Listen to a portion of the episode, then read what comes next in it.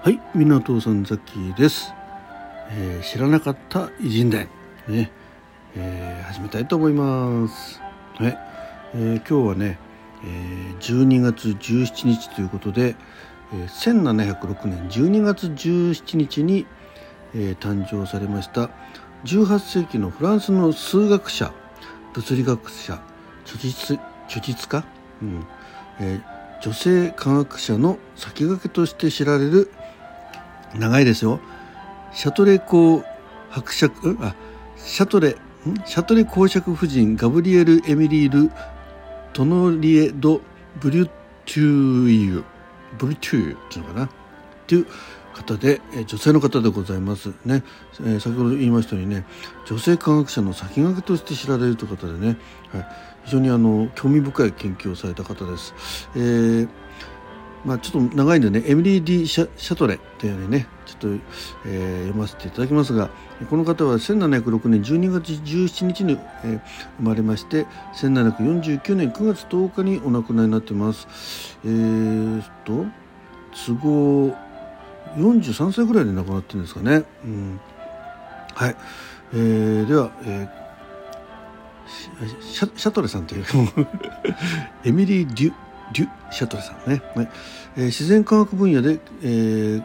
の研究と著作についてということでね、えーウィキペディアの方から、えー丸コピで読ませていただきたいと思います。えー1737年にエミリーは、えー自然及び火の伝播に関する論論考と題する論文を出版した。これは火に関する彼女の科学的研究に基づいており現在の赤外線として知られているものを予言し光の本質を議論している、うん、エミリーは光と熱の関係について研究し人間の目には見えない光があることを推測する、えー推測する136ページの論文を書いてパリ王立科学アカデミーの検証論文に応募した。エミリーの論文は、えー船外佳作として、えー掲載され、うん、学者としてのエミリーの評判のきっかけとなった。モーペテュテュイモーペルテュイなど多くの学者が彼女の論文の応募作の中でも圧倒的に秀逸だと評価した、ね、あ彼女の論文をね、えー不可視の光があることは70年後に、えーウィリアム・ハーシャルが、えー実験により証明しました。ってことでね。だからこれちょっと読んで思ったのはその実際に発見した方々っていうのはこういった、えー前にね研究された方がそういうものがあるだろうとかねそういったところをこう論文に挙げてるのをこう見てねでそこから発見に至る場合も多々あると思うんでねやっぱりすごくあの直接そこに至らなくてもそこに至る道筋の中にはねこういう科学者が随分たくさんいたんだろうなと思います。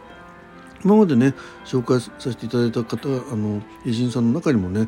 あの後に、えー誰々がそれを、えー実験で、えー立証したとかねそういった、えーところが随分ありましたんでね。意外と表にこうポンと出てくる、えー研究者とかうんそういったえー発見者の方々の陰にはこういった、えー基礎の部分をね、えー考えて理論としてあり得るだろうということを導き出した人たちの功績があったんだなということを改めて感じました。はい、で1740年物理学協定を出版しアイザック・ニュートンとゴゴットフリート・ライプニッツの著作に基づいた新たな物理学をフランスの科学会に紹介した。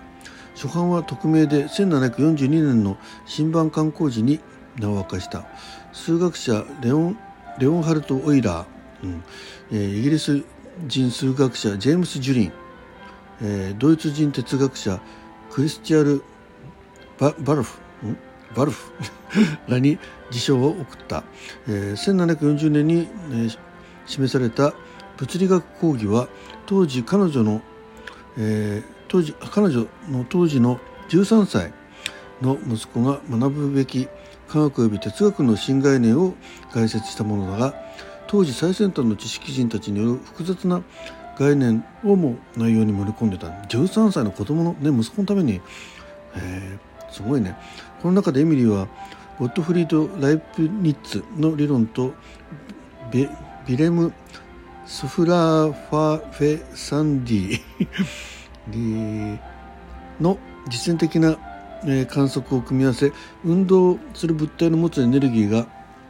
質量と速度の事情に、えー、比例する、えー、いいいい、えー、比例すること MV 事象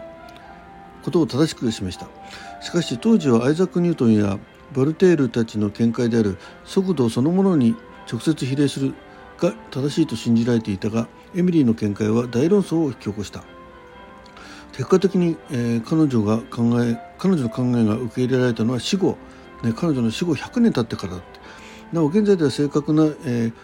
標識は E カッパーイコール2分の 1MV 事乗だということは知られている。ここで E カッパーは物体の持つ運動エネルギーで M は質量 V はえ速度を表しますということでね。これ物理習いましたよね、うん。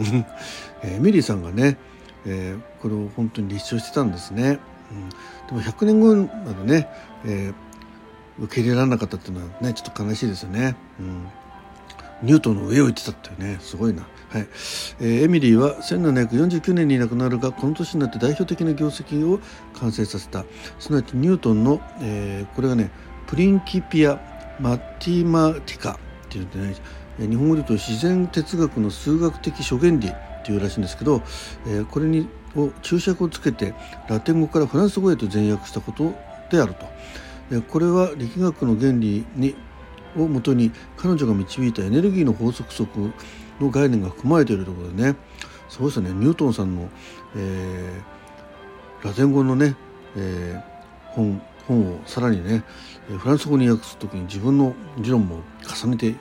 つけていくというね、はい、このプリンキピアの、え、翻訳はしばらく日の目を見ず没後10年経った1759年ボルテールによって刊行された。ハレー彗星の1758年の再来によってニュートンの万有引力の法則に注目が集まり彼女の著作も世に出す好機となった。観光後多くの賞賛を得たところね。うん。現在でもプリンキーピア、マテマティカの、えー、フランス語訳といえば彼女のものが代表作であるということですね。えー、で幼少時代ね1706年フランスの貴族社会の上位の家柄に生まれたエミリーの父ルイ・ニコラ・ル・トトノリエ・ドゥ・ブルトゥイユ と、えー、初期長とルイ14世への大使の紹介役を務めた、えー、この職は王宮の社交活動の中心となるもので一家は大変な領家とみなされていた。交友関係にはフランス科学アカデミーの終身初期であった書実家著実、えー、ベルナード・フォントルフォントネルも含まれる。彼女の母ガブリエル・アンヌ・ド・フルーレは、えー、食石聖職の茶の家に育った。エミリーは第四子の一人娘で第四子の一人娘ってこと？あみんな亡くなっちゃったんだね、はい、パリのテュイルーリ、えー、邸に近い、えー、邸宅で何不自由なく贅沢にな幼少期を過ごした。美しく育ちそうもない、えー、困った少女と思われており 上層教育のためとしてフェンシング乗馬や体育のレッスンを受けていた。当時最高水準の教育を受け12歳の頃にはラテン語イタリア語ギリシャ語ドイツ語に堪能だった。なんかあのヨーロッパの方ってやっぱり2カ国語以上は普通に話すんですねきっとね。で普通もう12歳で4カ国語なんか信じられない。まあ教育が良かったにしてもね、うん、後に彼女はギリシャ語やラテン語の、えー、戯曲や、えー、哲学書をフランス語に翻訳することになる。他に彼女は数学、えー、文学や自然科学の教育も受けた。またダンスを好みハープシコードの腕前はかなりのものでオペラも歌いアマチュアの女優もでもあった、えー、掛け事にも相当入れ込み数学的に戦略を練っていた。フォンティーヌブロー城である、えー、一晩で彼女は8万4千フラン、えー、現在の数億円相当を吸ったことがある。吸っちゃったんで数学的にはも吸っちゃうんだね、えー、これはカードのイカ様による被害かもしれない。ああイカ様にあっちゃうね。うん。はいえー、っと。あとね結婚と交友関係とかねあります、えー、ちょっとねえー、先ほど一回一読した中でね、えー、っとあニュートン室への入門というところがありましてこの中であの論文を書いた時にその公平性を書かれる要はね女性の論文だからということで、えー、公正に判断されないということを懸念してですね匿名で、えー、発表したということですね。あ偏見のない反応を得られるようにということでね、うん、あこれが、えー、数学の人となった、えー、アレクシス・クレローは、えー、プリンキピアを翻訳するエミリーを支え関連する計算式を確認した、え、高等数学の手ほどきを受けたエミリーは1740年代にはヨーロッパ数学界の権威者たちと手紙をやり取りした。偏見のない反応が得られるよう、え、科学著作を匿名で発表したということね、うん、だからまあ女性の科学者のね走りとして、えー、このエミリーさんは、え活躍されたってことで皆さんのね記憶に留めていただければと思います。はいということで、えー、本日、えー、知らなかった、え、偉人伝ということで紹介させていただきましたのは、えー、フラン18世紀フランスの数学者物理学者著述家女性科学者の先駆けとして知られるシャトレ公爵夫人ガブリエル・エミリー・ル・トノリエ・ド・ブリュートゥイユさんでした。いやほんなフランス語の発音ができるとねブルチューユとかなんか言えるんでしょうけどね。とりあえずカタカナも満足に読めないザッキーでございます。ね本当にあのこの偉人でやってねえー、カミカミで申し訳ないですけどね。でもなんか懐かしいですね。2分の 1MV 事情なんでね、うん、忘れてましたね。はい。